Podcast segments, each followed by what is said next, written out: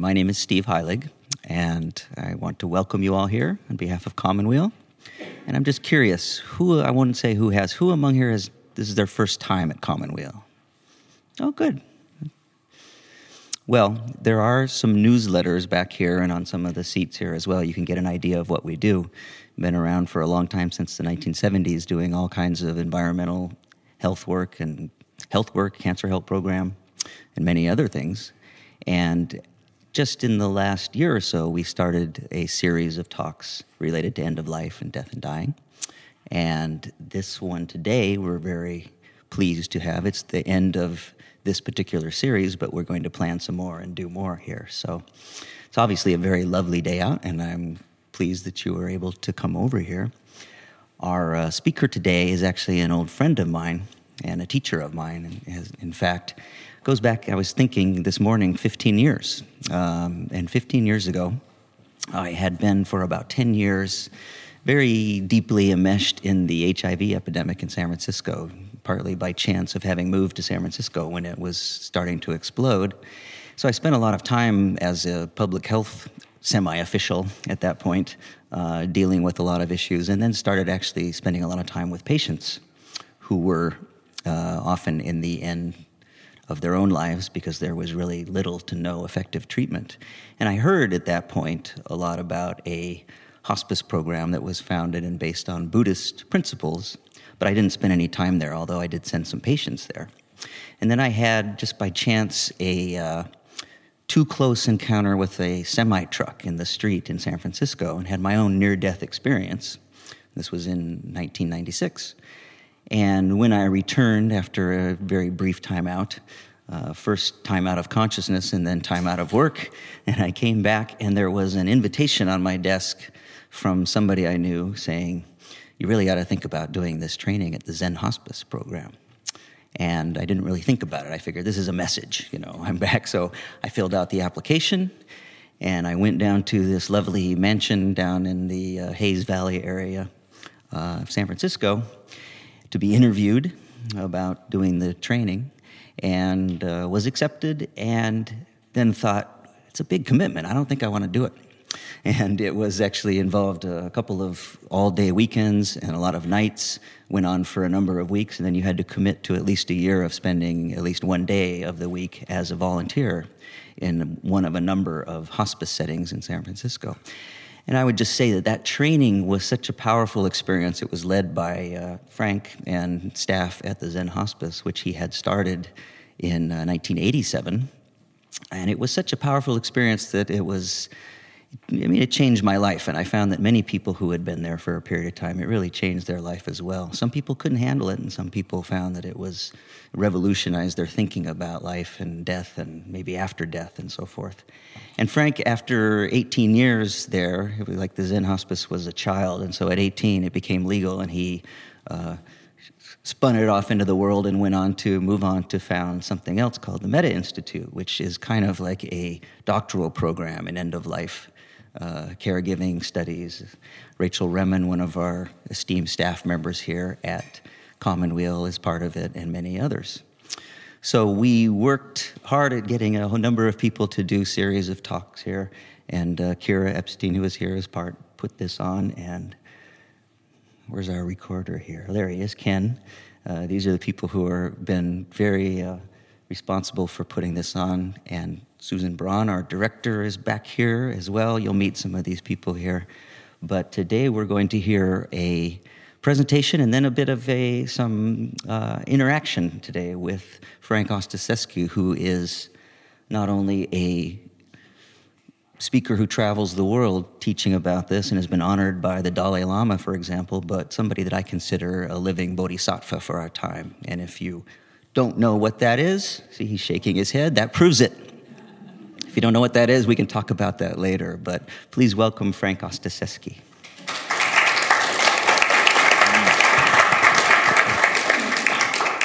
So, uh, these are very kind words by Steve, yeah?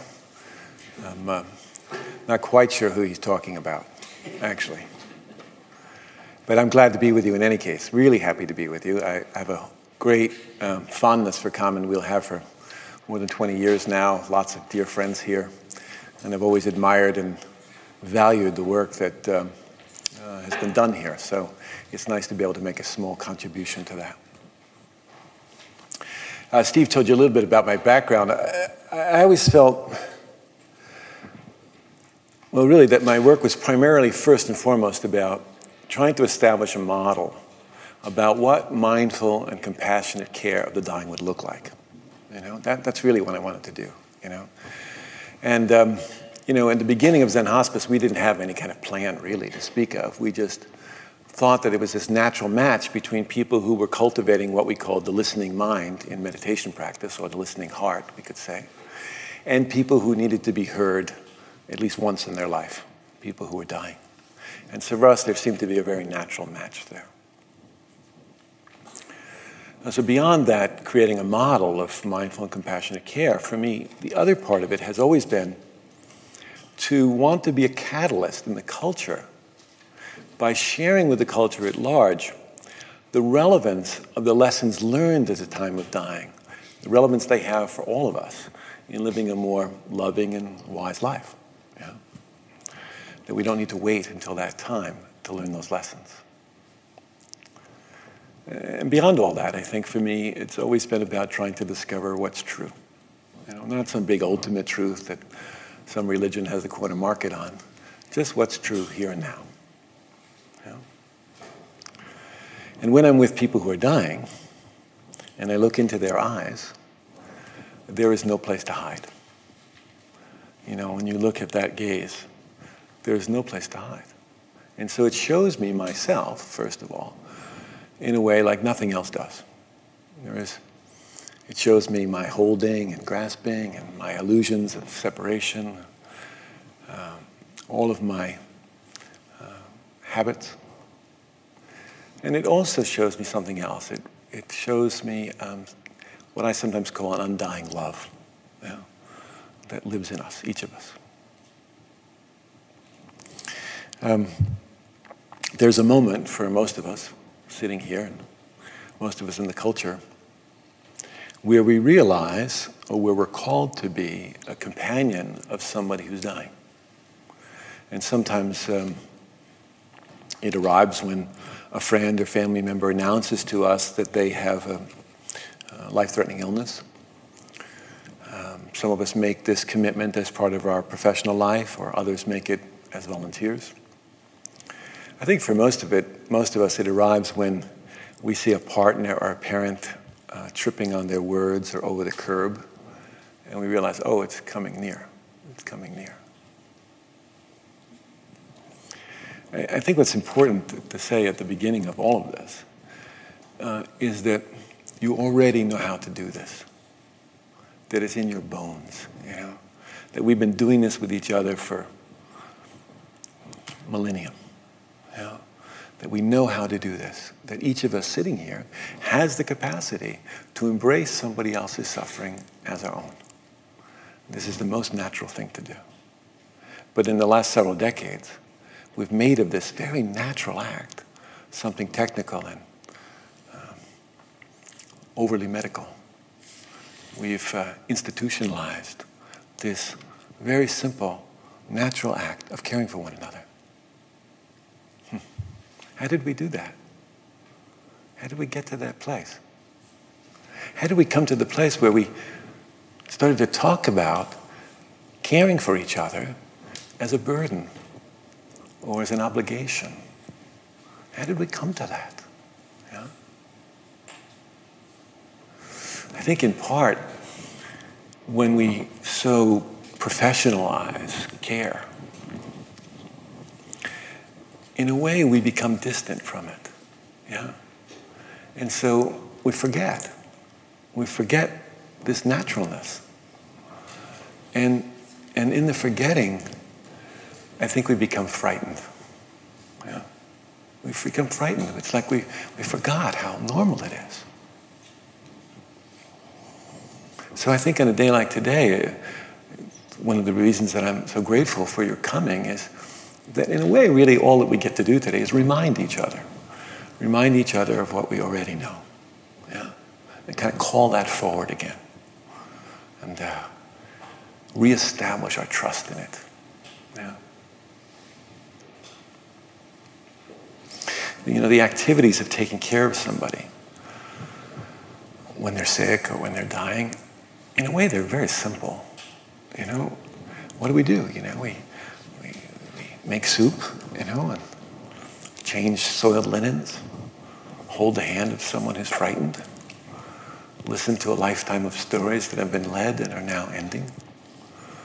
Nothing special, really, just simple human kindness.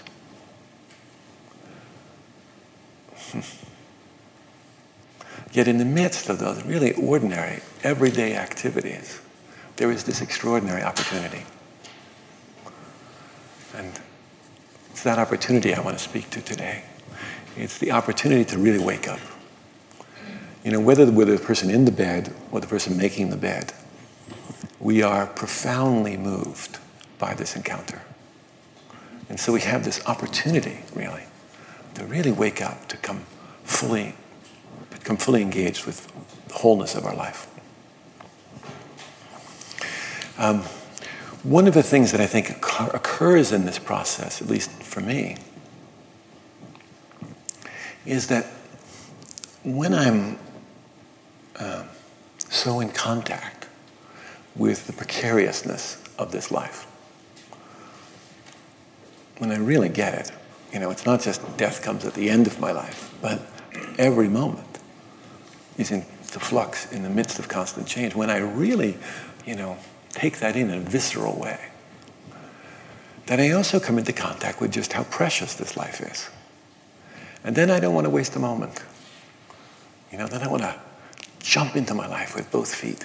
You know, I really want to live my life. So it's peculiar, even paradoxical, that this experience, which of course frightens us all, and it's reasonable that it does at times, has this capacity to show us this very preciousness of our life.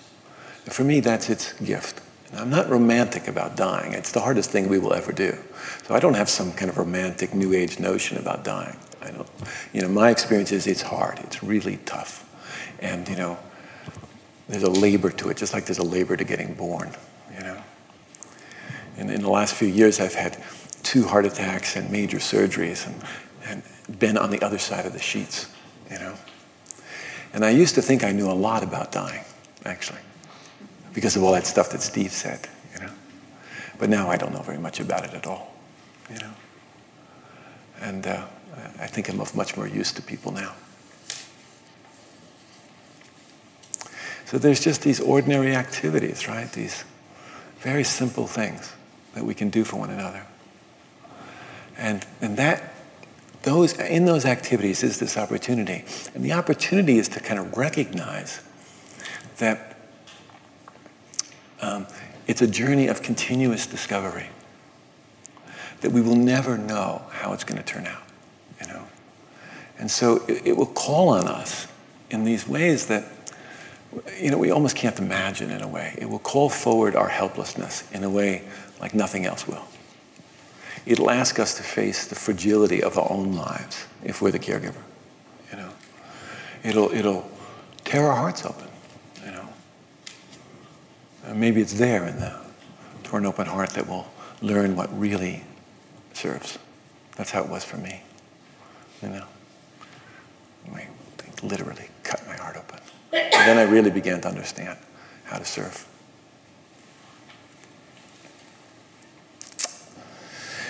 So it is the toughest work that you might ever do in companioning someone you love, especially. Helplessness and insecurity will be your common companions.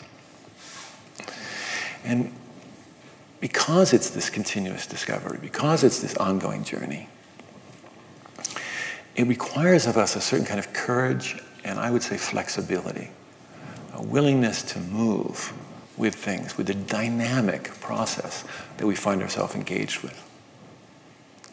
Um, and for me, it's a kind of mystery that I have to keep living into that requires of me that I um, open and risk and forgive constantly. Those have been my guidelines for myself as I do the work. Um, so, this, so today, what, what I want to talk to is not just how do we physically take care of somebody. I think you can learn that someplace else. I want to talk about what happens in the relationship and what are the characteristics that support that relationship. And then enter into a little bit of an experiential process, that kind of demonstration, if you will, that might show us how the time of dying can be conducive, actually, to our waking up. Because we tend to see the dying process as, you know, the, the boogeyman. Yeah. And so I want to talk about that today. So I'll start by saying something that for me feels true, which is that the process of dying, the very process of dying, is in and of itself a sacred process. And by this, I don't mean it's religiously sacred. I don't mean that it's, I don't want to tie it to some kind of tradition. I just mean it's inherently sacred. Just like our lives are inherently sacred. And to recognize the sacred is not so much about seeing new things like bells and whistles or states of consciousness. That's not how we actually recognize the sacred. To recognize the sacred is not about seeing new things, it's about seeing things in a new way. It's about having a different vantage point. So, um, at the Zen Hospice, one of our projects was a palliative care service at Laguna Honda Hospital, which is a massive 1,100 bed hospital. Nothing like it this side of Calcutta, actually. It's one of the few publicly owned hospitals. And while it's just been rehabilitated, when we began, there were large open wards of 30 or 40 people to a ward, bed after bed after bed, like a gauntlet of beds when you walk through a ward. And one day I was walking through our hospice unit, which was set up in the same way, and walking down the, um, the beds, there was this older African American man who was breathing with tremendous difficulty, you know, really really breathing hard. And he was sweating, really sweating up a storm. And I, so I stopped, you know, and I sat down next to his bed. And, you know, it was clear to me that he was actively dying, you know. The nurses in the room would recognize Cheyne-Stokes breathing, yeah.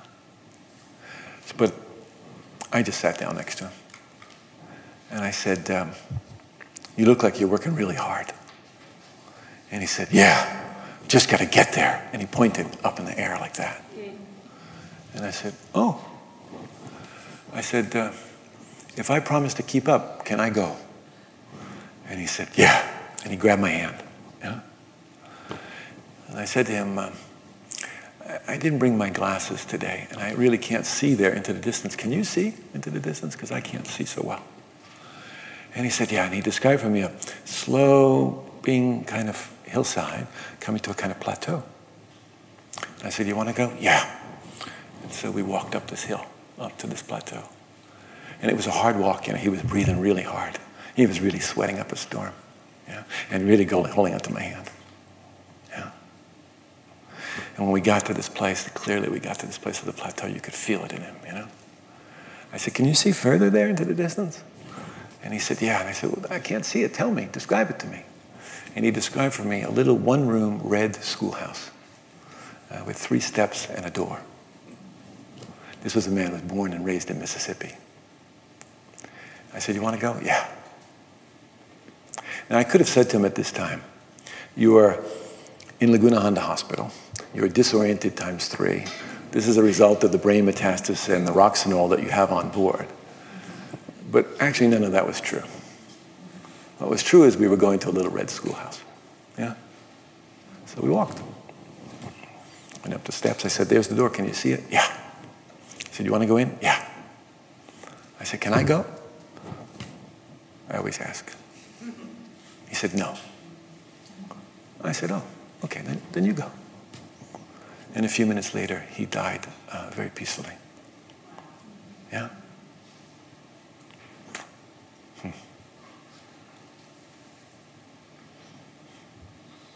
To see the sacred is not about seeing new things. It's about seeing things in a new way. All of us will meet this experience in our own way, and we have no idea what it's going to look like, what it will feel like, what it will taste like, you know? So all we can do if we're a companion to somebody in that point is to keep trying to not get fixed in any vantage point, to keep seeing the sacred, to keep seeing with fresh eyes. The sacred is not something separate or different than the rest of our life, but rather it's something that's hidden in the ordinariness of our life, actually. And uh, for me, the dying process is a process of uncovering what's hidden.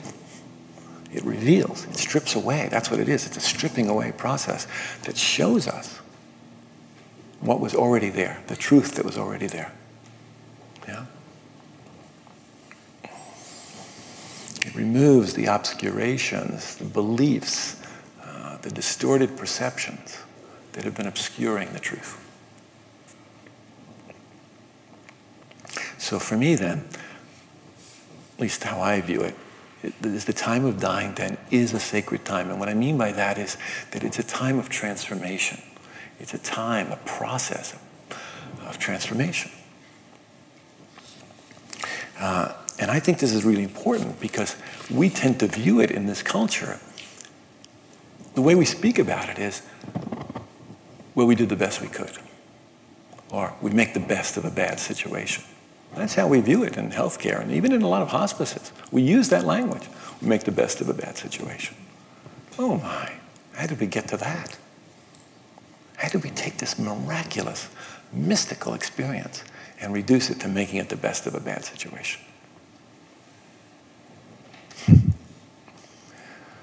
So for me, then, the process of supporting someone uh, at the end of life, the process of caring for someone, whether that be me as an individual or me as a system, um, for me, then, spiritual support, or I want to call it sacred support, or compassionate support, is every bit as important as good pain management or good symptom control.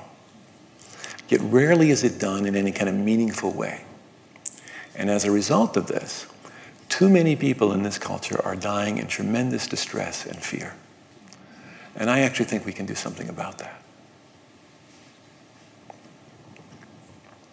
Dying is not predominantly a medical event, and we need to stop treating it as if it were.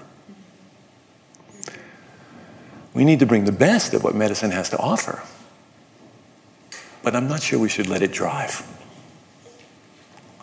Solely, anyway. That there's so much more to this experience. It's not that medicine is wrong. It's just that the profundity of what we're granting here can't be embraced by any one system, by any one model. So it needs lots of things. It needs lots of models. It, any model. The, the, the medical model, the Buddhist model, none of them are big enough to completely embrace this experience.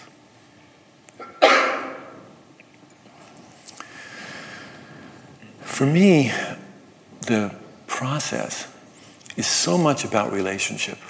You know, it's so much about my relationship with myself, um, with those I love, with the process of dying, with death itself, with God, or however I might name the ultimate kindness in reality. And so then the work of being with someone is a lot about working with those relationships. Rachel Remen has a beautiful way of saying it. She says, um, re- and that relationship is characterized much more by mystery than mastery. It's a beautiful expression. I, I like it a lot, but I, I, would like to adapt it slightly. Um, I actually want mastery. You know, when my, I was known as having heart attacks, when I was going to have to go through triple bypass surgery, I wanted mastery. You know, I frankly didn't give a damn about the surgeon's bedside manner. I wanted the best surgeon I could find who, you know, was exacting in his skill, who was going to be a, get a good night's sleep the night before my surgery, who wasn't going to have an argument with his wife, you know. I wanted mastery. When I'm dying, I want mastery. I want my pain well managed. I want my symptoms addressed and controlled properly. But that won't be enough. It just won't be enough. Because there's a place in the process where mastery isn't useful. So I want also somebody who's comfortable in the territory of meaning. Somebody who can help me uh, ascertain what the purpose and value of this life has been, what the purpose and value of this process is that I'm in the midst of. So I want somebody who's comfortable in the territory of meaning. But then there'll be a juncture in which meaning falls away. Any of us who've been through this with others and understand this. You know, there's just a juncture where the meaning and the story of our life just no longer has a relevance.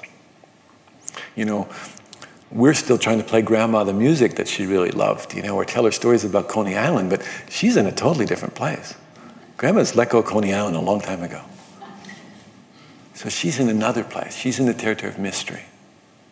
And so I want somebody with me who can be comfortable in this territory, the territory of mystery. This is the territory of unanswerable questions. Yeah? In this territory, when we're providing spiritual support, we're not so much telling people things, we're helping them to discover the truth of their experience, even if it's one we don't agree with. Yeah? What's true now? So I want all of that. I want meaning, I want mastery, meaning, and mystery. And so I think as, as companions to people, we need to cultivate those qualities in ourselves. For me, this spiritual support is very practical. It's not esoteric practices and, and, and existential discussions. Practical, you know. Making chicken soup with great love sometimes at, at Zen Hospice years ago, we had the um, California president of the, America, of the uh, California Atheist Association come and die with us at Zen Hospice. And I was so happy and proud, in a way, honestly, that he felt he could come and die at the hospice and that nobody was going to push any dogma.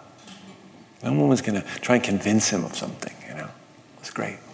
He and I had great conversations. You know, I'd say to him, as I say to almost everybody, so what do you think is going to happen after you die? because I'm really curious. You know, I really want to know. Because I'm really sure that whatever idea we have about what happens to us after we die, it's shaping the way in which we die. And so I said, What do you think is going to happen? He said, Nothing. I said, Nothing? I said, You mean like a dial tone? He said, No, not a dial tone, nothing. I said, Well, will you have ears to hear, a nose to smell? No, you don't have ears and nose. He said, well, what do you mean? I said, well, tell me what you mean by nothing. I don't understand. He said, nothing. He said, you know, like the molecules that are me will just mix with all the other molecules in the universe and we'll just be one. Like that kind of nothing. I said, oh, that kind of nothing. You know? I thought he was going to be fine. I didn't think I had to do very much, yeah? Mm. So sometimes it's very practical. It's about, you know, uh, attending to somebody's religious tradition. Maybe it's, you know, putting a prayer shawl over them or calling the priest to um, give the last rites. You know, sometimes it's about helping someone write a letter that aims to reconciliation or forgiveness. So much of the time, I think it's just sitting still, you know, keeping our mouths shut, honestly. We do way too much talking around the time of people are dying. We just need to be quieter.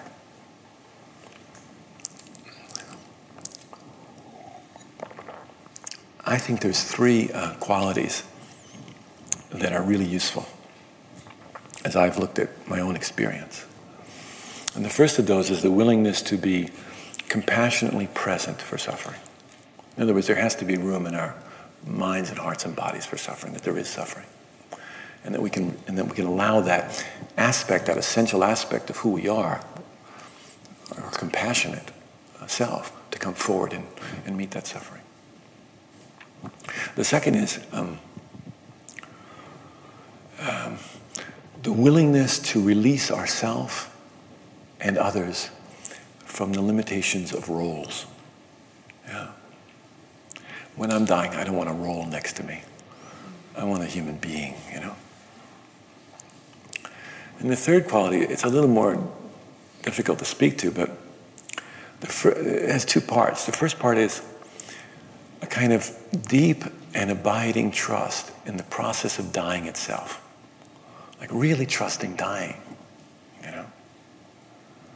And the second part of that is a kind of confidence that we are more than the separate self we've taken ourselves to be. However, we might experience that. So, for me, as a caregiver, as a, a companion, um, I try to embody and work with those three characteristics. And I'll, I'll say a little bit about the first two, but I mostly want to spend our time on the third. So, um, to be compassionately present for suffering. Um, for me, uh, um, this means that we have to do our homework. This means that we have to look at our own relationship, our own direct experience of what happens for us when we're suffering, when we're in pain, when we're having emotional or mental suffering. And it's this understanding or contact that enables us to build an empathetic bridge to the other person's experience. Yeah? If we haven't done that homework, if we haven't made contact with our own suffering, it's pretty hard for compassion to emerge. Because compassion arises in direct response to the presence of suffering, to the openness to the openness to suffering. We can't travel in territory with people that we ourselves haven't explored. And I don't mean by that that we need to know everything about the dying experience to be of service to someone. But I need to know something about how I respond. Partly so I won't get caught in that so much in my experience with the other. And also because, again, it allows me to build a bridge. I can, from that place, if only, even only imagine, and that's helpful. Um, if I haven't done this, then when I say to someone who's afraid, I understand, you know, and I haven't really looked at my own fear. I don't know what happens when I'm afraid. And I say, I understand. They will know that I'm just guessing. And they will sniff out my sentimentality and my, you know, insincerity. So when I'm working with someone, I have to be looking at my own grief. I have to be looking at my own fear.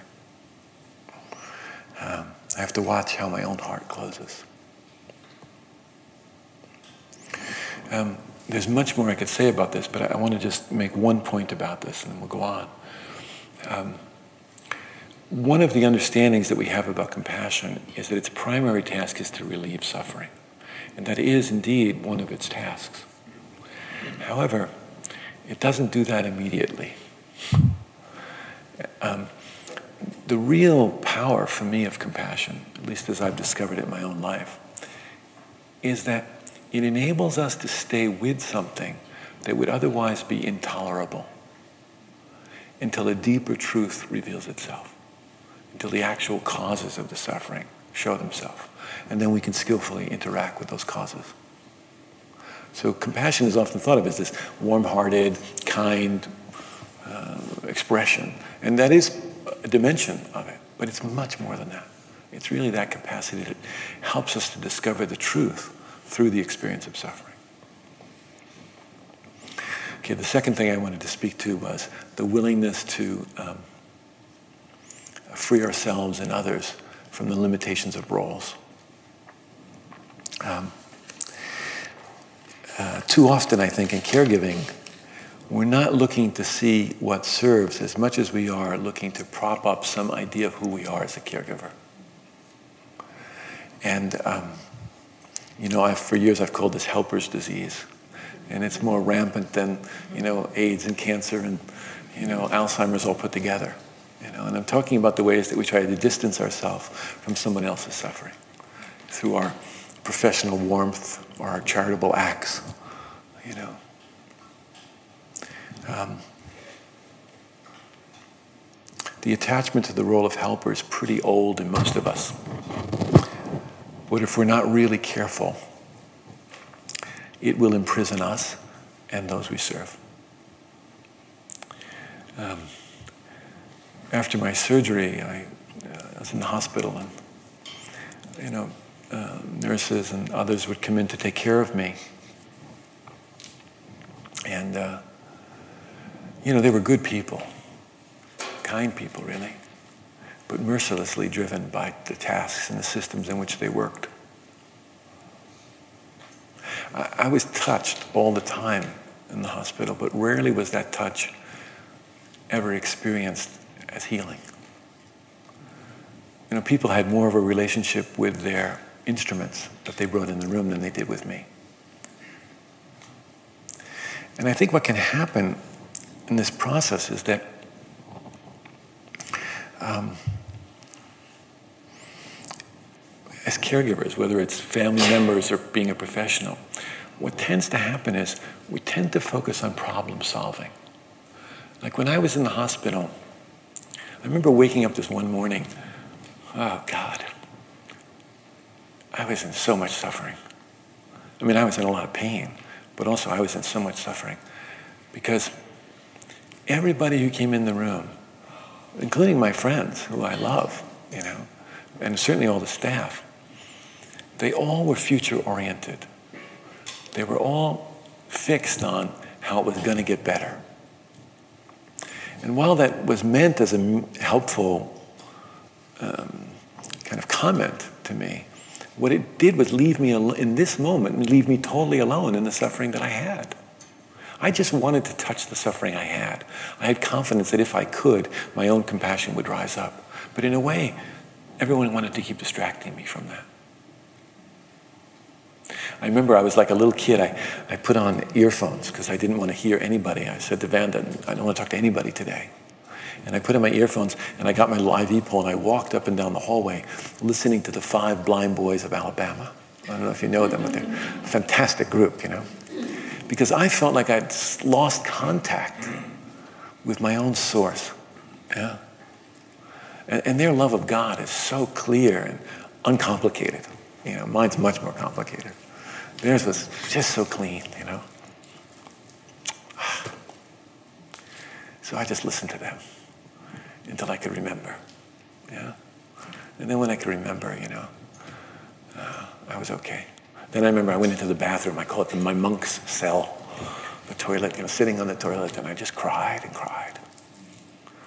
And then people would come in to try and cheer me up, and I'd say, "Please leave me alone." You know, I'm working so hard to get to this.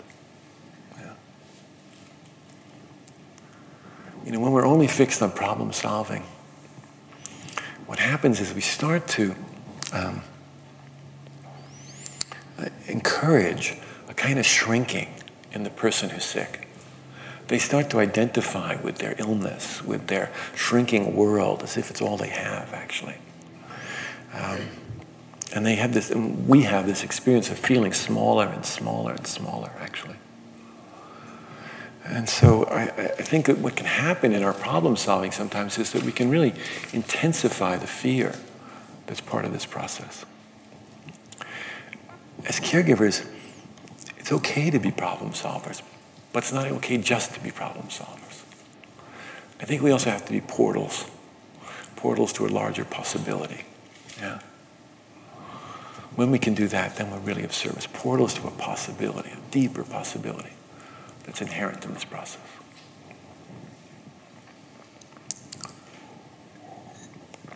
When we are, uh, how many of you have ever cared for somebody who was sick? I should have asked this. So, most people here. Okay, great. So, you know how it is when you move somebody from the bed to the chair or to the commode or the toilet? Yeah. You lend them the strength of your back and your arms and your body. Yeah? That's what you do. You lend them your, your body. Well, we can also lend people our hearts and minds. You know? We can have a kind of, um, we can be a reminder for stability and concentration and calmness. And we can open our hearts in such a way that it might inspire the other person to open theirs we can do that. And when we do that, then I think we become a true refuge, a trustworthy refuge for the other person. We become a refuge, that doesn't mean that we make everything safe. You know, people have this thing like, oh, we should make it safe for others. I, I don't know how to do that, honestly. By, if I th- in other words, if we think that only by managing the conditions we'll make it safe, it doesn't work. Dying doesn't feel safe. You can't manage those conditions. So, what I have found is that when I am really uh, present, uh, available, uh, clear in my own self, and I'm with the other, they come toward what is frightening to them, not because there's no danger, but because they won't be left alone in that danger. But they have companionship. You know, somebody's there with them. Yeah. So I think that's how we really uh, support the, this experience of, of some kind of safety. Okay, I want to talk about this, this third one, and then we'll do something a little more experiential. Um, so I said that this third one is something like having a deep and trusting, a deep trust in the process of dying. Like, do you actually trust it to do its work? Or do we think it's a mistake? You know, we regard it like it's a mistake, like it shouldn't be happening. You know, like it's been going on for a while now, you know. It's, it's, it's kind of got it down really well, you know. And we've been doing this with each other for millennium. You know, we know how to do this. It's only when we turn our back on that and try and recreate the wheel and say, well, for me, it's going to be really different, you know. And we separate ourselves out from that process. Do we have such a difficult time with it? So for me, this is mostly about the territory of surrender. And the surrender that I witnessed at the time of dying it, it's not really about letting go or doing something. That's, that's language that we use a lot. Um, it's much closer to like, like a process of initiation or a witnessing. That's another way to think about it. Um, letting go, as we generally use the term, um, has about it this notion of distancing ourselves from something, like setting something down. Yeah. Um, surrender for me has this feeling of uh, expansion. Um, it's the experience of being transformed rather than choosing to let go of anything. There's a freedom, but it's not the freedom that comes from distancing ourselves or putting something down. The freedom comes because you're a different person than the, than the one who was enslaved by your um, previous beliefs, habits, and definitions. So the dying process is a stripping away process that strips away all this. I was on the Oprah show once. It was right after the events of 9 11, and, and Oprah asked, um, was doing a whole beautiful series actually on helping people address fear because there was so much fear in the country. And, and so they invited me on, and I came on to talk to Oprah. You know, I didn't know what the hell I could contribute to this, but I, I went on. And, uh, and I said pretty much what I'm saying to you, you know. You know, I said, you know, Oprah, we need to learn to sit down with the fear, you know, to have a cup of tea with it, sit down with death, get to know it really well like an old friend, you know. And she said to me, why would we want to do that? and uh, I said, you know, Oprah, everything we are. I said, you know, I'm a Buddhist teacher, you're a talk show host, you know. I said, it's all going to go. Those boots, Oprah, I said, they're, they're going to go too, you know. It's all going to go. And then who are we? Yeah. So this, in this surrendering, something in us that's always been in us, that's been hidden in us, kind of comes forward. That's a way to think about it in, in, the, in the letting go, we use that language a lot, and, and, and it confuses me, to be honest. I don't know really who does that letting go, you know. In surrendering, I don't really feel like it's so much something I choose. I feel like it chooses me. And in the process of surrendering, there's this feeling of coming closer to something. coming closer to something that I've already known. Um, like I remember this woman said to me once, Oh, Frank, I feel like I am emptying myself out so God can enter. It's extraordinary. Well, this other woman, a young woman, Connie, said to me once, she said, Oh, Frank, if I had known that the silence was this beautiful, I would have spent a lot more time in quiet. You know? Hmm. So it's this experience of uh, what happens when this stripping away process occurs that I want us to explore. So, in order to do this, um, we're going to need to create some chaos. I actually think this is a really important part of the dying process chaos. You know, Elizabeth, years ago, who was one of my mentors, Kubler Ross, she laid out those famous five stages, you remember? She never meant them to be linear, and, you know, people have distorted them over the years. But, um, um, you know, the final one was acceptance. Remember that? And, you know, hospices and healthcare agencies have kind of really abused this one terribly, you know. It's like I've been at team meetings in hospices where they've said patient reached acceptance, like as if it was a box to check off, you know. And it was all done now, you know, we're finished. You know, I don't know, acceptance for me doesn't always feel like a joyful state. You know, your marriage breaks up, you accept it, but it doesn't mean you're happy about it. So for me, what I've witnessed a lot is after acceptance comes some other kind of state. And, and I think of it as chaos, deep chaos. there's a sense of self that we've known, you know.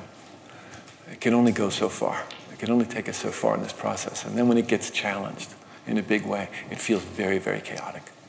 Yeah. And um, it's in that chaos that a deeper, something other than acceptance arises. That's where surrender starts to show up. So I, I wanted to um, kind of do a, a demonstration in a way. What I, what I, what I want to talk about is what the transpersonal psychologists Wilber and Washburn, most especially, speak of as, you know, um, the arc of development. Yeah. And I thought it might be a useful thing to try and speak about uh, how we develop as human beings, how we mature as human beings, and how the dying process can actually help us in that process, accelerates that process, supports that process. So, in order to do this, and um, um, we're going to have to make a little chaos. We're going to have to move some of you, and those of you in the first two rows, if you would just move your chairs to the side, and then you can sit on them on the side or take other chairs. And for the audience that's listening, you'll know that we're just creating some chaos in the room. And if you'd like to do this at home, you, you could try this at home.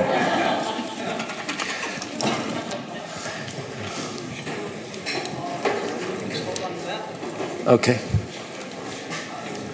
So, what we've done here, uh, for the people that are listening in, is we've created an open space in the front of the room where I'm going to try and have us develop this arc. If we can move those chairs, everything out of the way. Neil, if you could move those chairs way out of the way, because we're going to need all this open space. And I'm not quite sure how this is going to go, but we'll figure it out.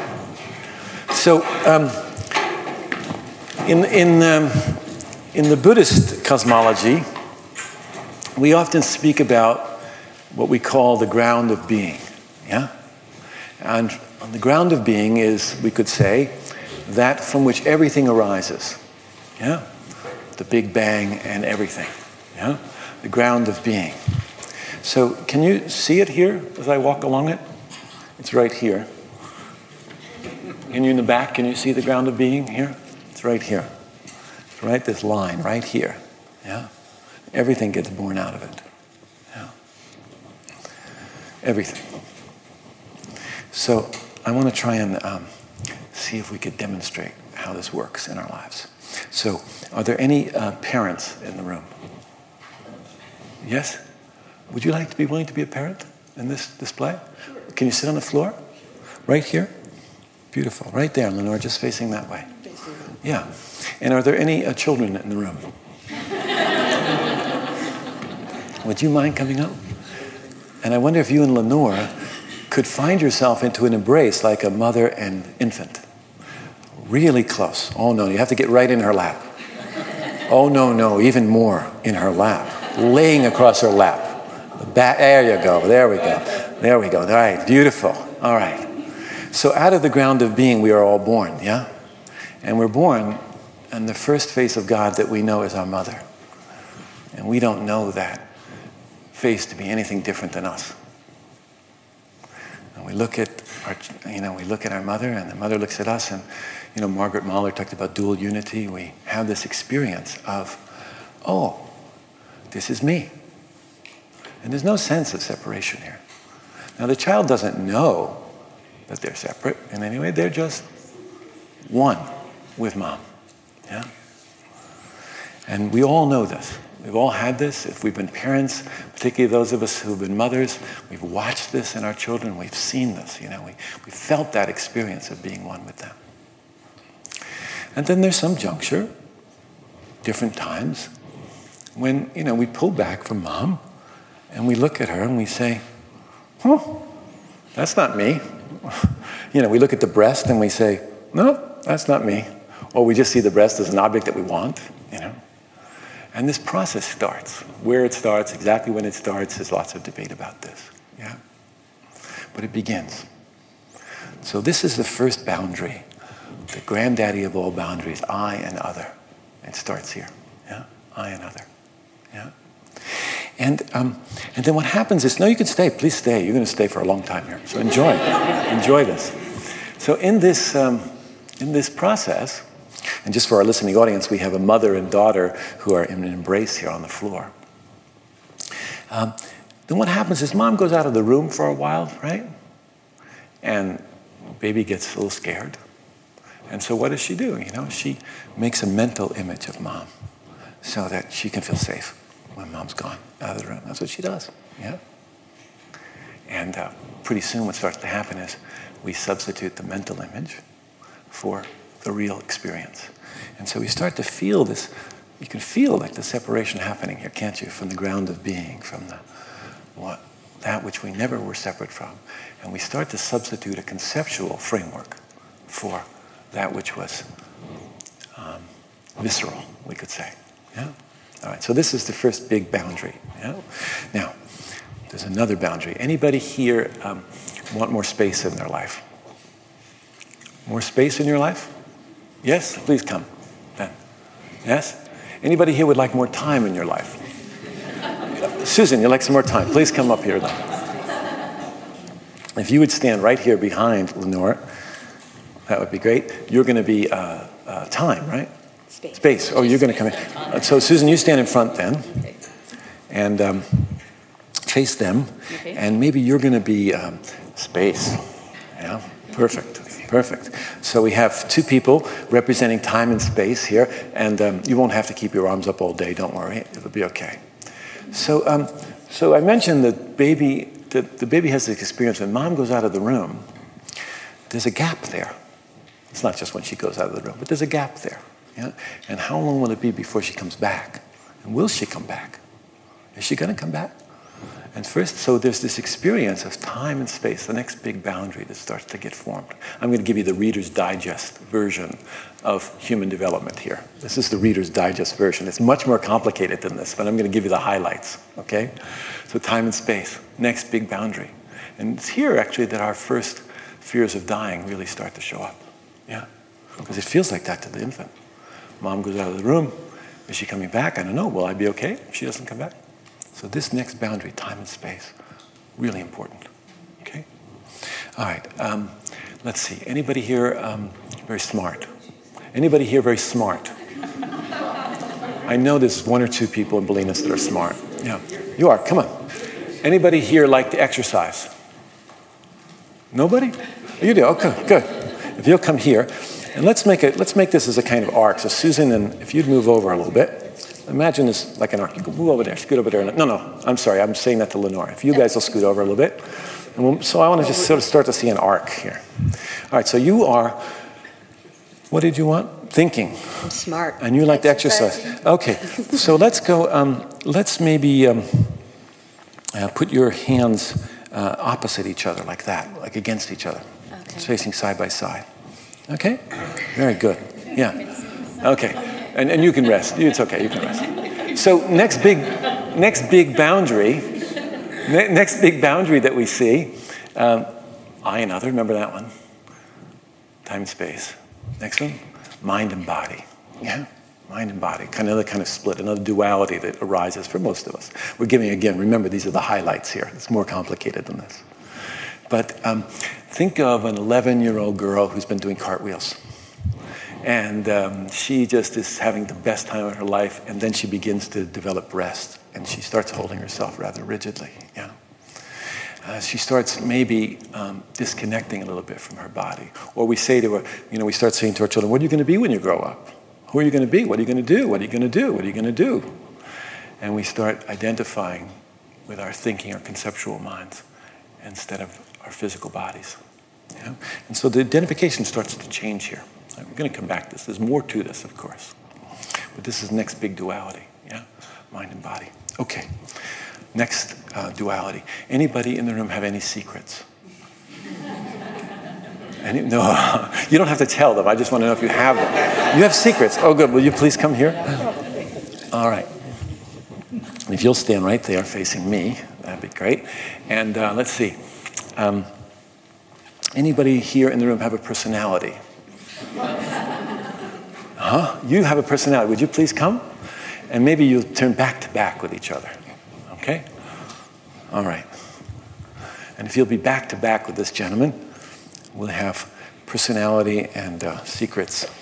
So let's just think of this um, uh, as Carl Jung's famous persona and shadow. Yeah? Uh, as we grow up, um, this process of individuation is occurring. We're recognizing um, what gets us what we need our love and food and care, et cetera, et cetera. Um, we are learning through this process, through a process of conceptualization and individualization, to um, uh, put forward what will get us what we need and to repress or suppress what won't get us what we need.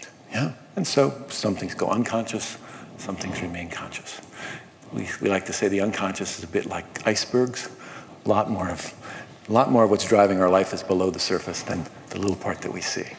So we have this next big split, uh, persona and shadow. Yeah, I repress that in me, which does not is not acceptable to the to the situations in which I find myself. Yeah. So these are the big uh, ticket items. These are the big dualities that, that form it in our process of development.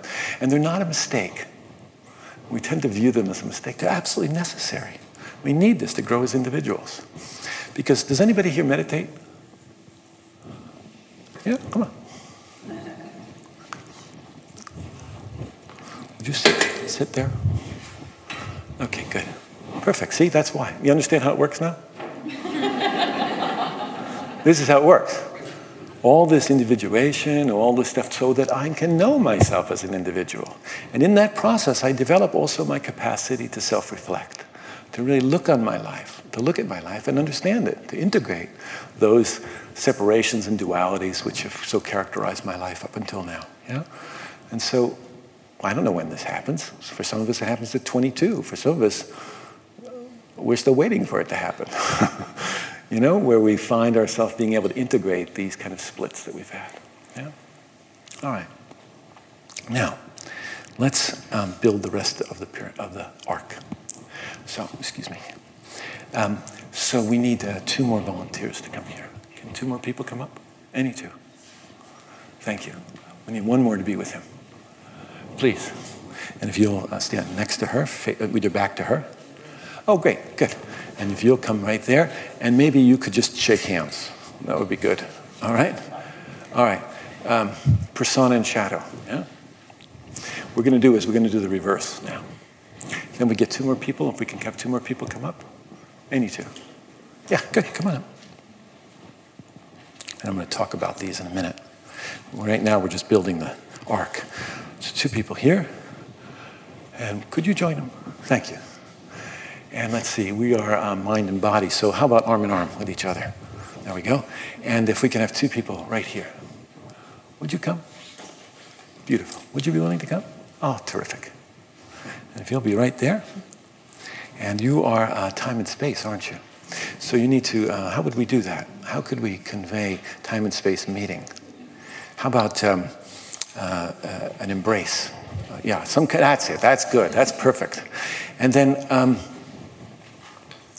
uh, let's see. Um, let's see. Kara, why don't you come up here?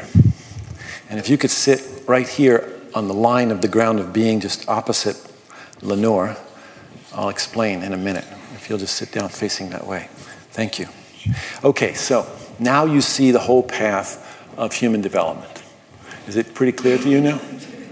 It's not clear yet? Oh, I'll fill in some details.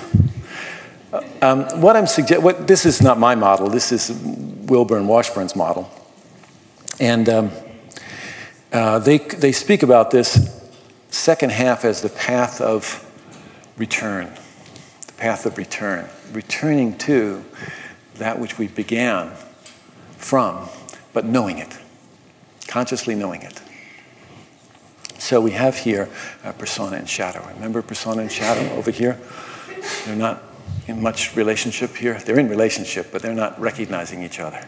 Here they're beginning to recognize each other. What I want to speak about here, not so much is about the transpersonal model, but how dying, the dying process can support the, um, this process. So, persona and shadow. Um, one of the things that can happen for people when they are um, coming to the end of their lives is that this process is a process of repression. And it takes a certain amount of energy, literally, to do that. Um, in the dying process, we either don't have that energy or we are no longer invested in that process. And so the cap comes off.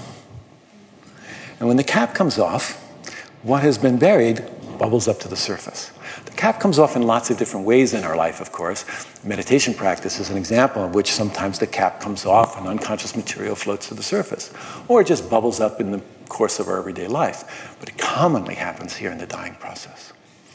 So, an example would be um, a gentleman in our uh, hospice who was the most elegant Italian man I'd ever met. He, came, he used to dress every day in the hospice in a suit and tie, actually, silk ties, beautiful. And he brought his china and his crystal to the hospice and would have dinner parties for his friends. Beautiful guy, elegant man, really elegant man. And his family was very proud of him. He was the patriarch of the family, etc. As he got sicker, he started to swear like a sailor. I mean, he just had the foulest mouth. You can't imagine what was coming out of this guy, right? And of course, everybody was really upset by this. I was delighted. I thought, fantastic, the process is starting to happen. You know, the caps come off. Know?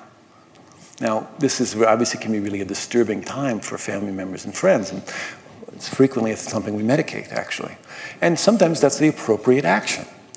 But if we could also understand that this is happening, it might be helpful. So the opposite would be um, uh, Gene. Gene um, came to us um, from prison. Uh, he was on compassionate release. He was dying of cancer. And um, what other people didn't know, and I knew, is that he had stabbed his sister 17 times and killed her. And I didn't tell everybody else about this.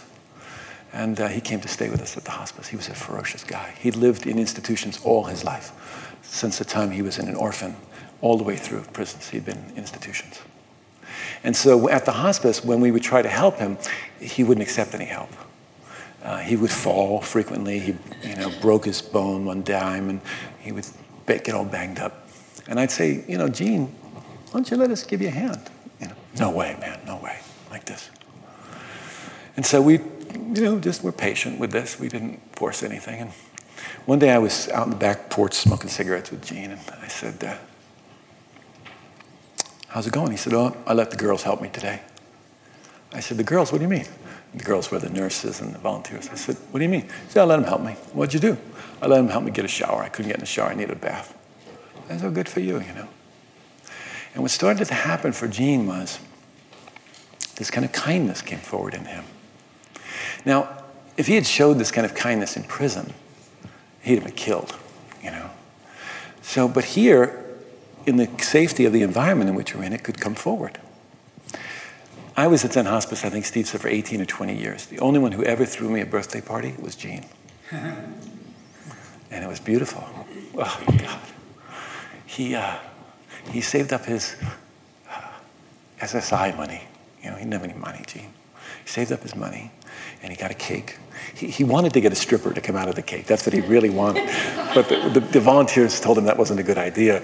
So he just got a cake and, he, and, and some presents for me. And it was all him. He told it to his total surprise party. And I came in and I was completely surprised. It was the most beautiful gift. Hmm. Just beautiful. And uh, this unbelievable beauty, which he had had to repress, was now coming forward. Yeah? Persona and shadow. When the cap can't be kept on, or there's no interest in keeping the cap on, the unconscious material comes forward. Mind and body. Remember mind and body? Yeah. Um, in the dying process, sometimes you are in long term illness, at least, you are in bed sometimes for weeks, sometimes months on end. And your relationship with your body, anybody who's lived through illness here can say this, your relationship to your body changes dramatically. You know, uh, people might feel very betrayed by their bodies. Um, all kinds of things are going on in your bodies, is making crazy sounds and doing all sorts of uncomfortable things. The relationship with the body really starts to shift. I remember there was a fellow uh, in the midst of the AIDS epidemic who was skinny as a rail. He weighed about 85 pounds. And he was completely covered from head to toe with Kaposi sarcoma, uh, uh, lesions all over his body. And, um, and I knew him quite well. And I said, uh, and he'd been in bed for almost three months. Yeah. And um, so I said to him, When was the last time you saw yourself naked? And he said, Oh, it's been a long time, you know. And I said, Would you like to? And he said, Yeah. And I got one of those mirrors that you put on the back of your closet, you know, door those long, thin mirrors. And I had it at the bottom of the bed, and I started to lift it up to show him his body. He laid naked in the bed. It's just he and I in the room. And as I sh- lifted up the mirror, his, more of his body became revealed in the mirror, and he could see himself really for the first time in maybe months, you know. And he did the most amazing thing. He looked at the mirror and he started to laugh. And he said, That's not me. And it wasn't denial. You understand? What he was saying is, That's not all that I am. That's not all that I am. So this, this, this whole split that started to happen over here my mind and body, it starts to shift actually in the dying process. Yeah? People have a much more intimate relationship actually with their body when they're dying than they did before. Time and space. Yeah? Time and space. Remember time and space over there? Where's space? There's space. Okay, good. Time and space. Um, uh, sense of time changes when you've been in bed for a long time, long-term illness. And also, um, you know, we have all these syndromes. We have a syndrome called sundowner syndrome that some of you may be familiar with, where people mistake nighttime for daytime. These kinds of conf- whole sense of time gets really confused in the process. And also, people's spatial experience gets really changed in the process.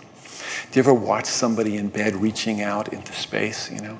In the final hours of their life. Some of that's the Roxanol or the morphine that's on board, but some of it's just their sense of spatial understanding is really shifting. Yeah? Um, I've been with people who would tell me about unbelievable journeys they would go on, you know, and they weren't, you know, they weren't just mental fabrications. They had a sense that they were actually going on a journey, that their sense of space was no longer just bounded by this room. We have that in meditation practice quite a lot, where people with any kind of concentration, your sense of expansiveness extends beyond the room that you're in, the building that you're in. And we have a feeling of much bigger space, and we know ourselves actually to be that space.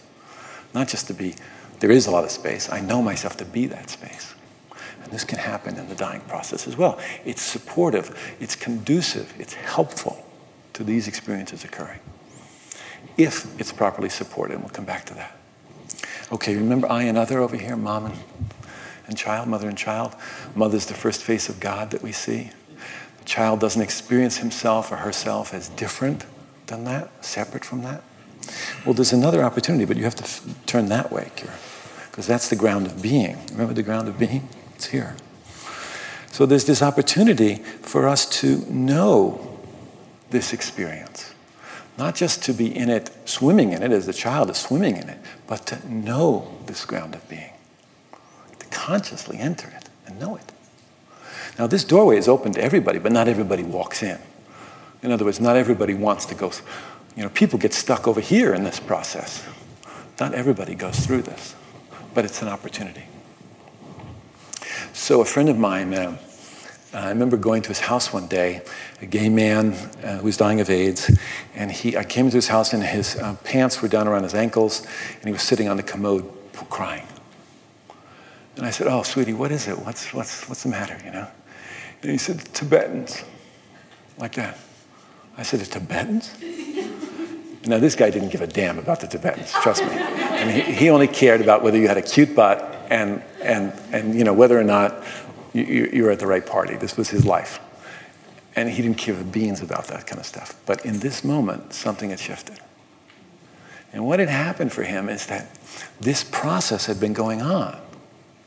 And, um, and he began to recognize, actually, that this suffering that he'd been in wasn't just his that it was somehow shared, and he couldn't even articulate how that was. He just started feeling waves of other people suffering. Not like he was psychic, it wasn't anything magical. It was just, oh, I get it. There's suffering in the world, and I'm part I'm experiencing the suffering just as they are. And so I begin to understand that I'm not separate from them. And that was for him the connection through suffering. But when we make that connection, it doesn't just live in suffering. It lives in other dimensions of our life. So not only is your suffering my suffering, but your joy is also my joy. And so the sense of separation that has so characterized our life begins to break down.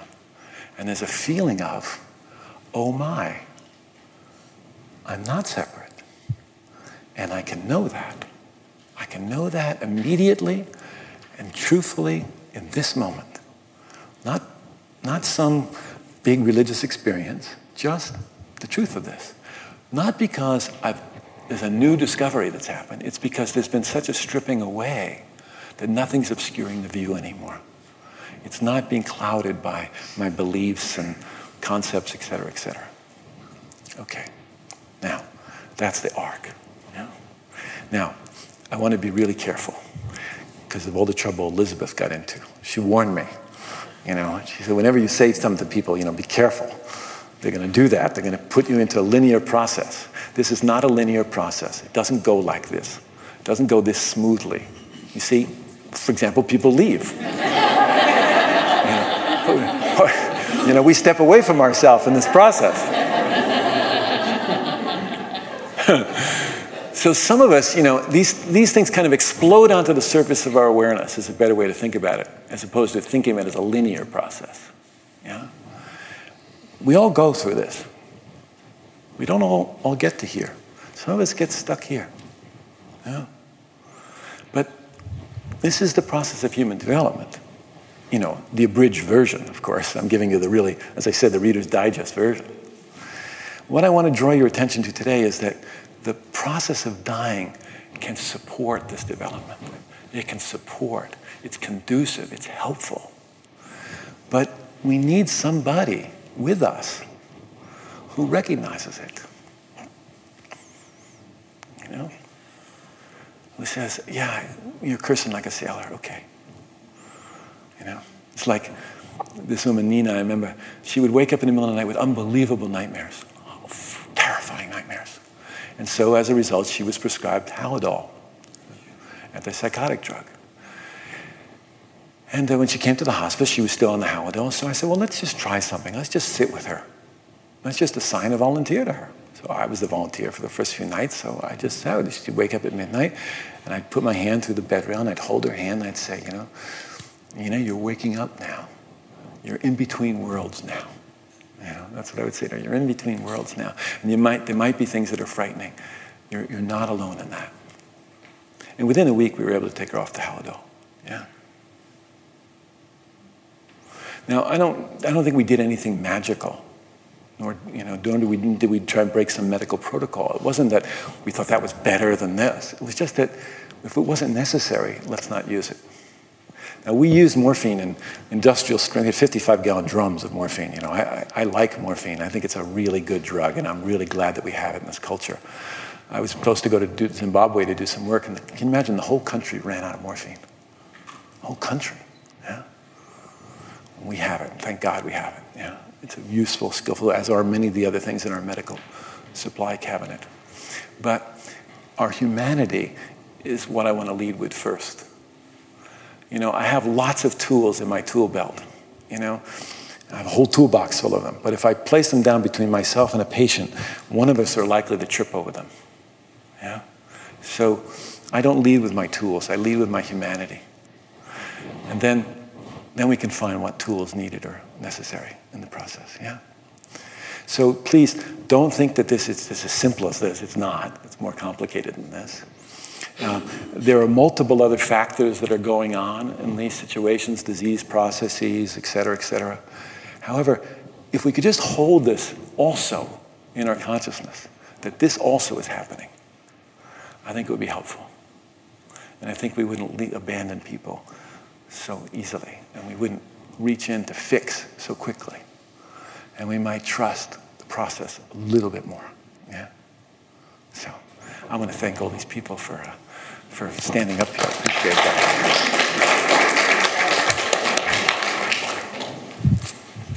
Okay. So, now, I've done an awful lot of talking here, and I apologize for going on too long. What I wanted to, what I, excuse me, what I want to do is um, now sort of engage all of you in a discussion on any of this, and, and please understand that um, you don't have to agree with anything I've said. Um, I'm happy to, to uh, include your disagreements as well.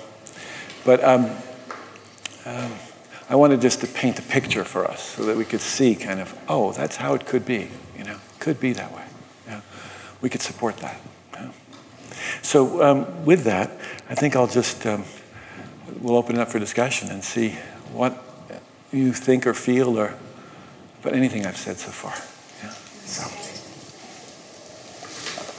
So. Sorry. Okay. When you were talking about roles and fear, mm-hmm. and you were talking about when you're sitting on the commode crying. Yes.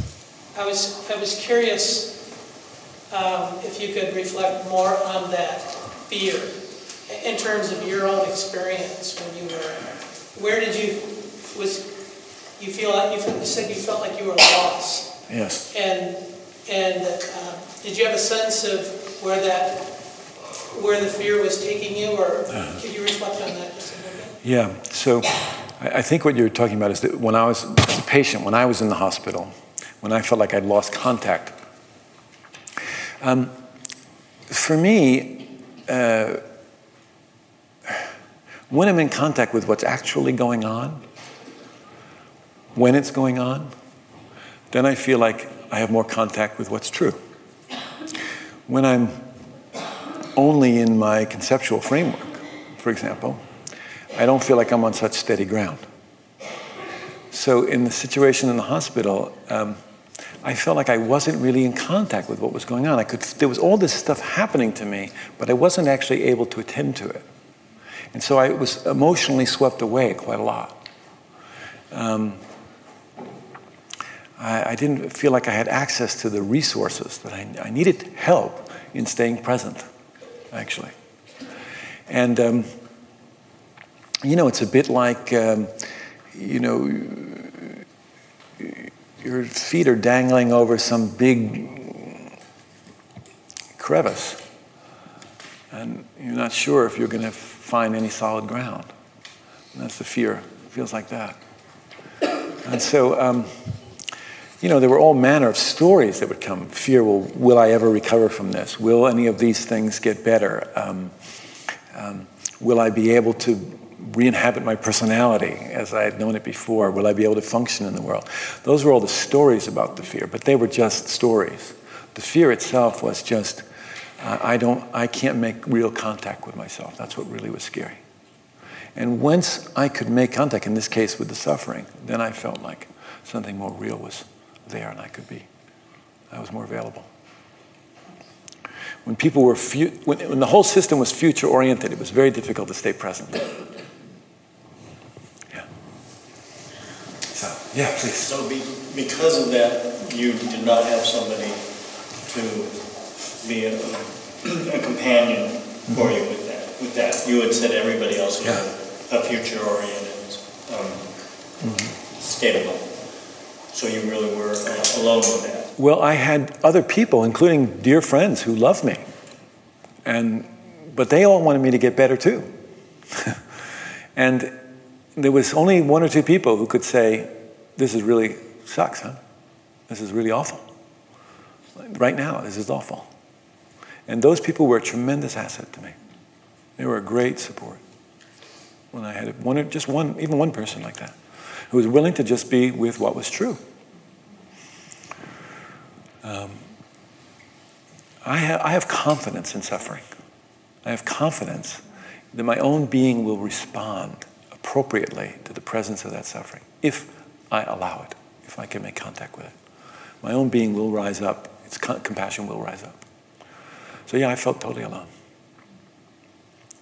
And, you know, um, without telling you horror stories, the night of my surgery, I was in the CCU unit. You know, I was intubated, and um, friends were there looking after me, and it looked like everything was going to be okay, so everybody went home.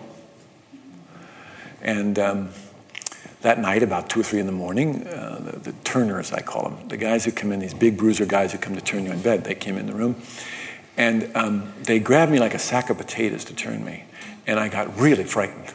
And I remember just waving my arms and like trying to make sounds. I couldn't speak. And they just looked, they stopped and they looked at me and they completely belittled me. I mean, they just, just started kind of, it felt like being a kid in a schoolyard again. They were just mean bullies. And they flipped me over like a sack of potatoes and they took the call bell and they hit it between the mattress and the springs on the bed. And then they left there and said, see how you like that. When they left. It was scary. Now, I say that um, these guys were the lowest, they were the lowest place on the totem pole. They had, they been working in a system where there's a tremendous amount of horizontal hostility and institutional violence, actually. And, and they're the recipient of it. And big surprise, they're going to pass it on to the people that they take care of. After that, my friend said, No more, you're not here. You don't get to be here alone anymore. Someone stayed with me then after that, and that was really a huge help. When they went to take the tubes out, uh, a respiratory therapist walked in the room and said, Let's see if we can, let's pull out those tubes and see if you can breathe. That's what he said, walking in the room. That's how he announced himself. And I could feel that my, they damaged my diaphragm in the surgery. And so I could feel that my left lung wasn't working, that it wasn't really inflating. And I shook my hand like this no, no, no, not ready, you know. And they said, oh, no, no, no, everybody's scared. Don't worry about it. It's going to be fine. Don't even think about it. I'm going to pull it up. We won't even know it. And oh, boy, I was scared. And, you know, I'm good at this stuff. I practice this stuff. I practice being calm and everything, you know. And um, I had my, my very dearest friend was with me. And uh, he's a meditation teacher. And he said, Frank, find your breath. Like that. And I couldn't. I couldn't find it. He said, I shook my head. He said, then sense your body. Sense your body. And I went to try and sense my body, and I, it was, there was so much fear, I couldn't sense my body. I mean, I could feel the fear rushing through me, but I couldn't feel any place of calmness. And then I pointed to my ear, and he understood because he was very present. Mm. I'm very grateful to him for being so present. And he came over and he just um, sat by my ear and breathed. And for a while, I just listened to his rhythm of his breath and the touch of his breath. And it became my lifeline. It was uh, the stability that I needed in chaos. Yeah. And my son, who's was in his late 20s, came over and he put his hand on my uh, chest. And it was like a conduit to God. There was so much love in his touch. And those two things became the stability that I needed. And then I could say to the guy, okay, you know, now take it out. And it was fine. Yeah. One calm person in the room can make all the difference.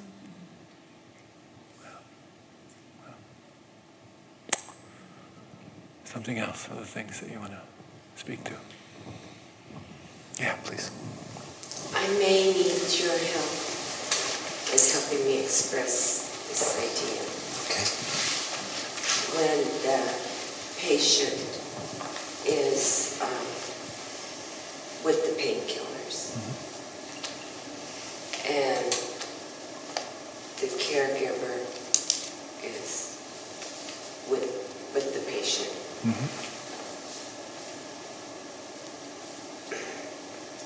And you know from previous experience that it's very likely that they're not going to remember any of the moment.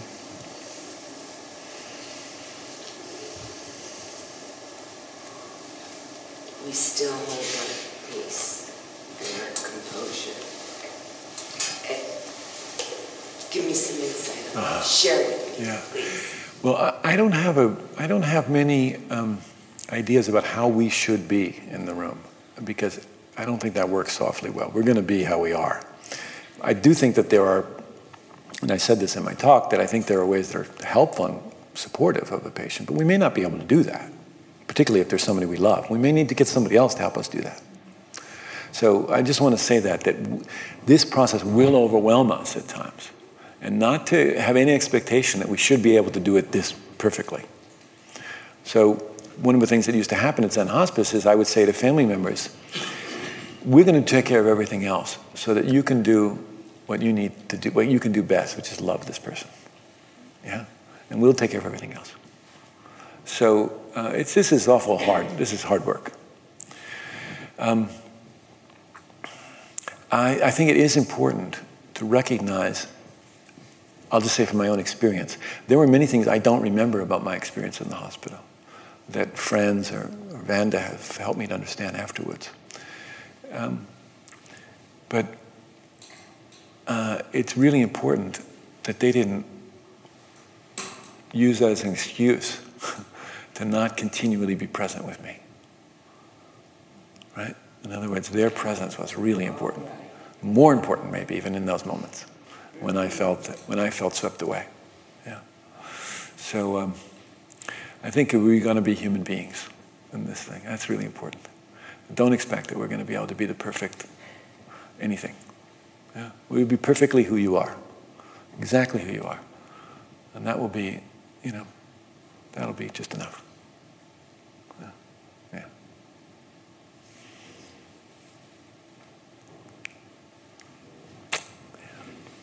Steve, oh, please. Go ahead. Um, question that's, that's coming up for me that, that actually came up at the last talk I was at uh, last month, and it, it has to do with um, um, pain and pain medication. Yeah. And you know, you said, thank God for morphine. I agree. Yeah. um, so, I mean, I'm, I'm coming at this from maybe somewhat of a naive place, but but I just have a question around that because I've had different experiences. We all have experience with pain and, and how we're going to medicate and or not and alleviate that and lean into that pain as a form of suffering also. Um, and I've worked as a caregiver and, and I wanted that pain medication to work when she was in pain. Yeah. It was distressing to me. Sure. Um, in my own very brief experience in a hospital, refusing pain medication, and the nurses were coming unglued. Yeah. It was really they, they were practically begging me, please take this pain Yes. medication. This is this is all we know how to do, and you're telling us we can't do it now.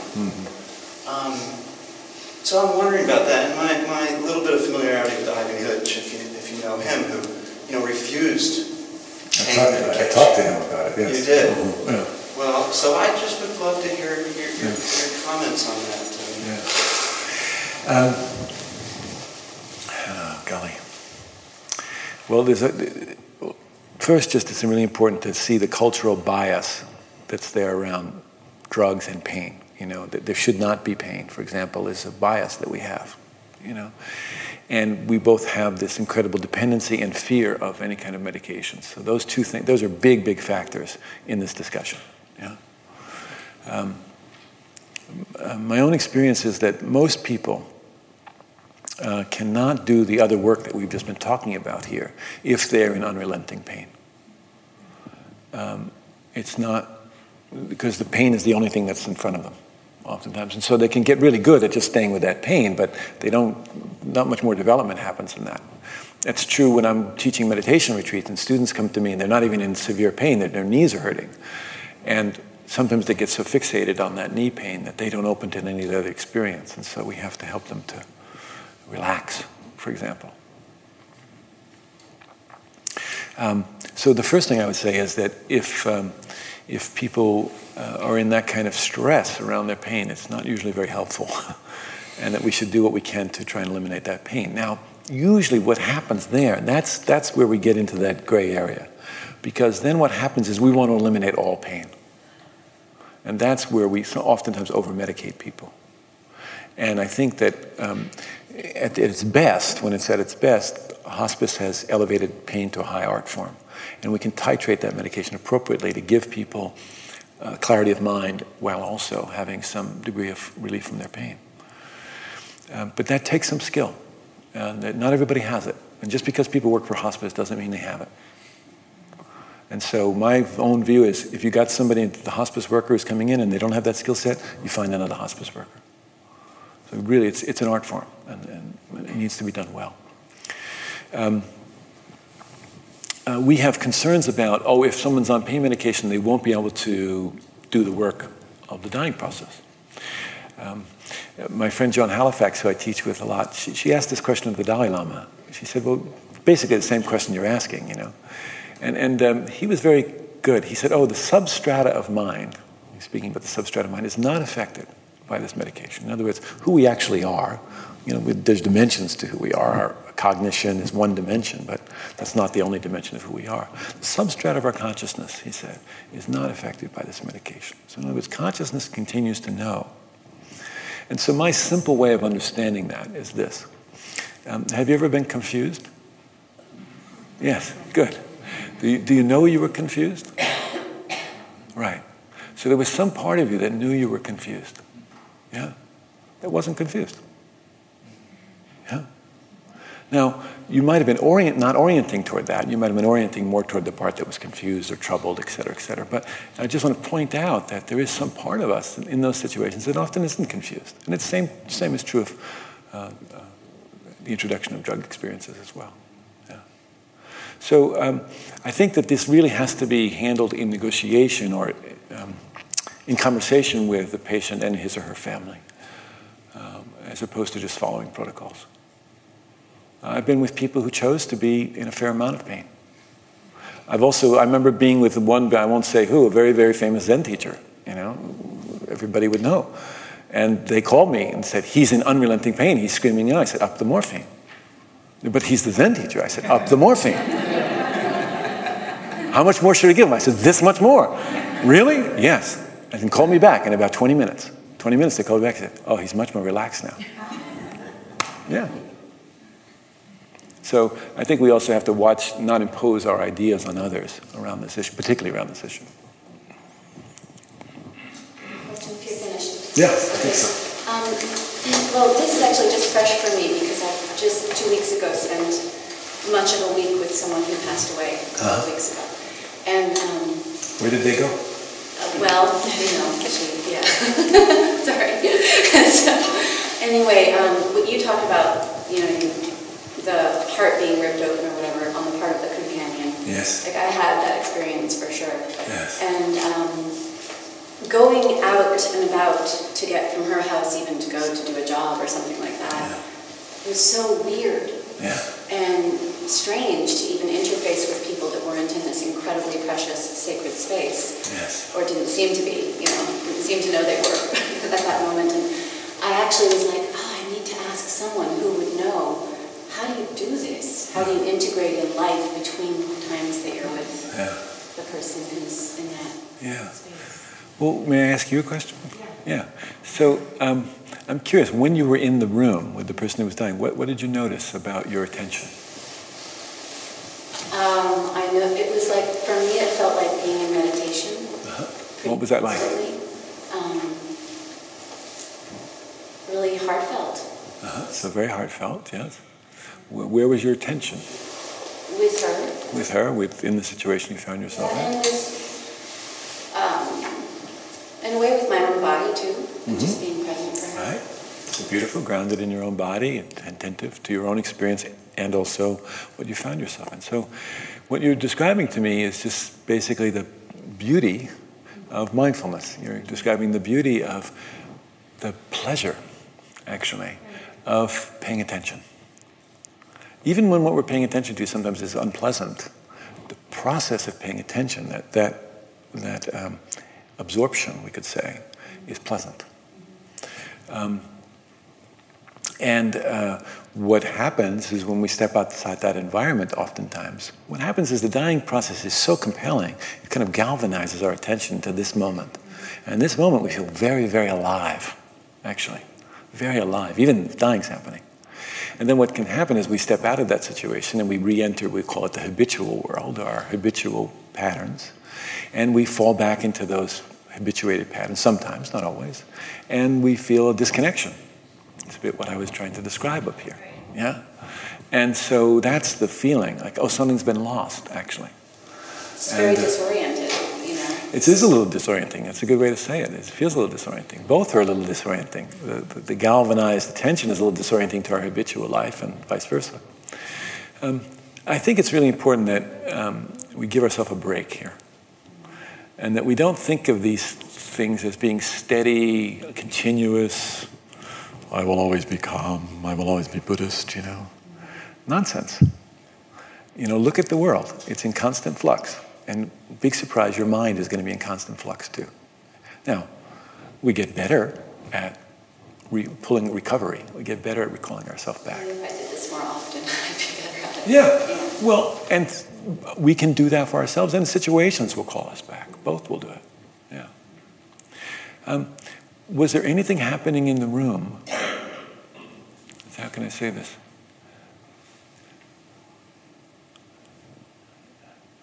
Did you have any other um, tools or capacities in the room than you had when you walked outside the room?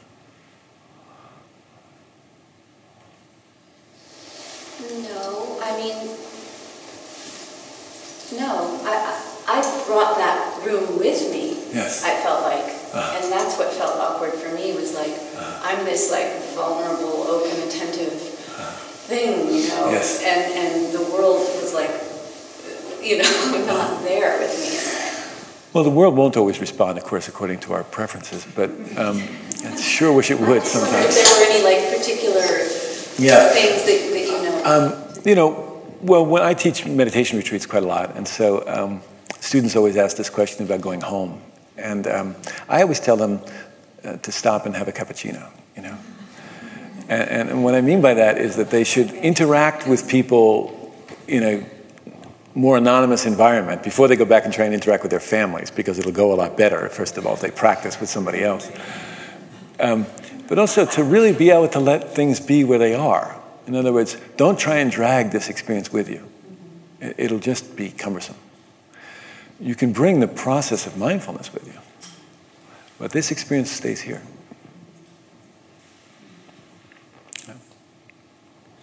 Is that okay? Is that enough? That's great. Okay.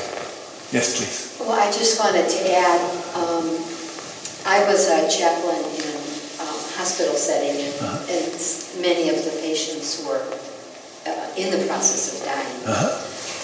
Um, and one of the practices that really helped, excuse me, helped was at, upon entering into that space mm-hmm. to do a tiny little personal ritual mm. that reminds you that of what's what's about to occur. Mm, beautiful.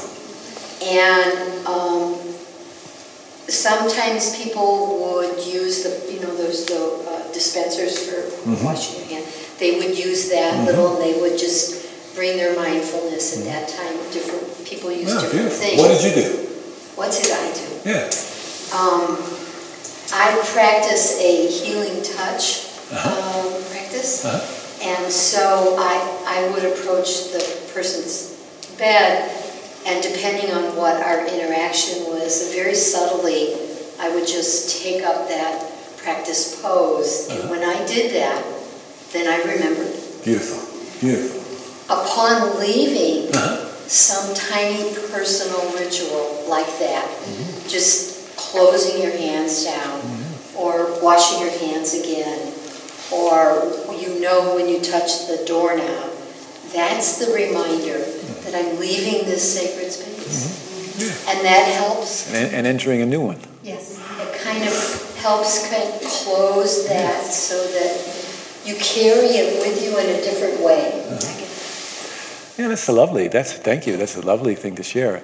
Uh, you know, um, I, I what what begins to happen. I think sounds like maybe this happened for you in your life too. That you know, doing the work and someone's dying or not dying, or this is a sacred room or not a sacred room. It all starts to fade after a while. You know, it's just you walk through your life this way. This is the way it is. You know, and you realize you're always stepping across thresholds. You're always, always crossing such thresholds. You know, in Zen practice, when you go into the Zendo, the meditation hall, you step in with your foot. And uh, what you do is you look and you see where are the hinges on the door. And you step in with your foot on where the hinges are. Now, this could be considered OCD, or uh, it could be a practice of mindfulness. You decide. Yeah? I guess it depends what intention we bring to it. So I do that. That's one of the things I do. It's very silent, doesn't require much. Just reminds me, just brings me home again. And that's really the home to myself, you know, not to some special state, just home to myself. And then now I'm here, you know. It's like I didn't leave myself out in the car. I'm actually here with this person. I'm not stuck in the last patient's encounter. I'm here. And now I'm available to you. And um, that's all we need to get started. Yeah, one of us to be available. That, that's enough. Yeah. yeah. Anything else in your hearts and minds, please? You know, I, I just, I was just sort of struck um, people that I've known that have died or something. I guess it's in the great mystery. There's not even words for it, but the, the being and the not being, sort of that up till the moment of death, no matter what, they're they're they're alive, and then they're not. And so it's like to me, it's like the the realest real there is. You know, I mean, you could have some kind of conception or something, but then there's there's a before and there's an after that moment. And I think something you were talking about, and then you know going back into the world, and of course the world hasn't really noticed this. Yeah. You know, th- this thing that's been so momentous, you know, on a personal level, and um, but just being really kind of in awe of that mystery, and maybe I, I feel like we're so we so try to make meaning out of everything. Oh, we are meaning making machines. We just are churning it out all the time. So I appreciate your using that phrase, the awe of that mystery. I think that's the right word awe, wonder, great curiosity. And like, what is this that I'm encountering? You know, not what does it mean? What is it? How do I know it directly? So may I ask you? It sounds like you've been with some people uh, who have died, and maybe been with them after they've died. Okay. Do you remember sitting with them after they died? Yeah. Yes. And what was that experience like? Well, I have two, what, a recent experience brought back elder experience with my sister, and actually, she died at home, and then my mother and I washed her body, and so I was very, um, and then my dog I had to have euthanized last week, and I wasn't really interested in, you know, her ashes or anything, but I was really interested in what would happen, both with my sister and my dog. And I, I don't mean to equate the all, but what was going to happen to her body, Yeah. you know? So what did you notice with your sister? With my sister, um,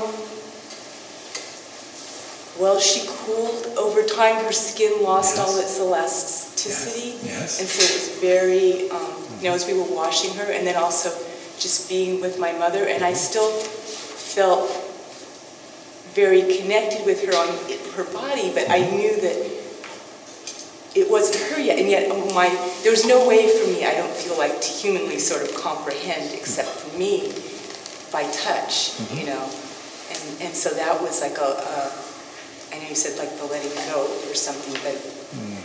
you know, definitely,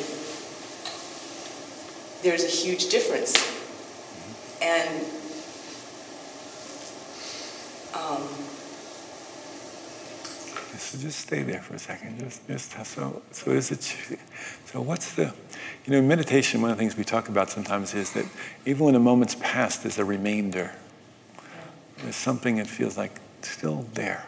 What did you feel with your sister? uh, wonder, you know, an immense curiosity. I mean, I didn't, and a, you know, so that, I mean, there wasn't,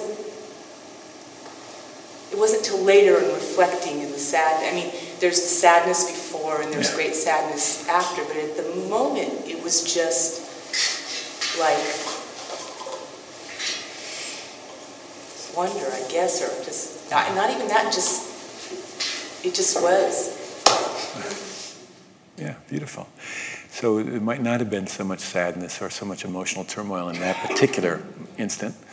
There was just some extension of your being with her in some way. There was the love and of your relationship with her. Did you have any sense of her being there? No. No. What, what was gone? Uh, her, I mean, if I was to try to put words to it, I would say her, her life force or whatever it is that animates us. What, that's a very good expression. What animates her life? Very good.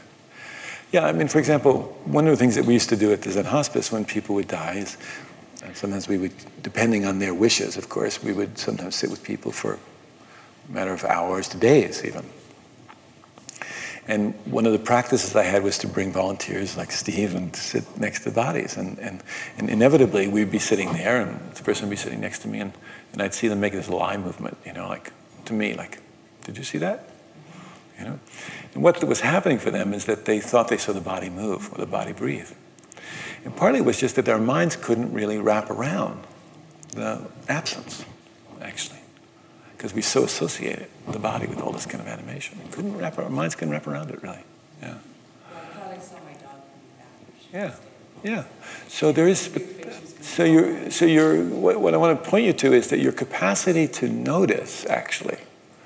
There is because the body's still there. She's still there. Her eyes are there. Her nose are there. Everything. All the things we normally take ourselves to be are there, and yet there's something else that isn't there, or feels different. We could say. Yeah. And that's really important that you could recognize that actually. Yeah. And, and, and I, of course, encourage people to keep relating to that. Keep relating to that. Even if it doesn't seem existent here in this body. The bo- yeah, it is a huge mystery, and we're probably not going to resolve it today. but uh, I think it's a good, it's a good, um, um, let's see. One of the things that I want to um, encourage is the recognition of the joy that's part of this process. And I'm not being romantic about that. What I mean by the joy is um, one of the characteristics of joy is a kind of curiosity. It's one of the ways joy expresses itself, this kind of wonder that you're speaking of. You know, um, and for me, um, one of the ways that this joy expresses itself in our life, our everyday life, is as playfulness, actually. Watch children play. They don't play for purpose. They just play for the sake of doing it. Yeah? And trying to get somewhere with their play. Yeah? And so there's this tremendous curiosity that's there, that lives in us, and we can evoke that. And, and, and it's important to bring it to this process of dying. That speaks to me because that's what I, I was just so curious. Yeah. I mean, See that? beyond everything because it's like, wow, and that's going to happen to me too. Yes. What is this? What is this? How can I know it intimately, directly, immediately? Not necessarily cognitively. Good that you brought that forward. Yeah. You know, when you watch a baby, I mean, I, I, I liken your experience and what you're saying with your sister to when my son was born. He was born at home, you know, and I remember, you know, catching him, and then I had to go outside to get some wood for the wood stove. And then when I went outside, it was suddenly a very big world and everything was very alive like i could have been on drugs you know but i wasn't it was just i was i was in contact with this kind of aliveness And the same obviously happens near the end of life too. In these two passages, we see this uh, because our attention is so pulled into this moment. We feel this aliveness. Watch babies put things in their mouth. Yeah? I mean, kids do this, right? Everything dirt, sticks, breasts, whatever. Put in their mouth. They don't do it because they're hungry. Sometimes they do. They do it to know it, to know it directly. We have more, you know, uh, sensors in our mouth than we have any place in our body, you know. And so children put things in their mouth to know it, to know it directly and intimately. And this is how we can enter into this process. Not through some process of meaning making, but to know directly. And to really trust what you come to know. Really trust. We have to stop, I think. Do you want to say some words of closing before we do? Words of closing. It'll be all it'll be fine.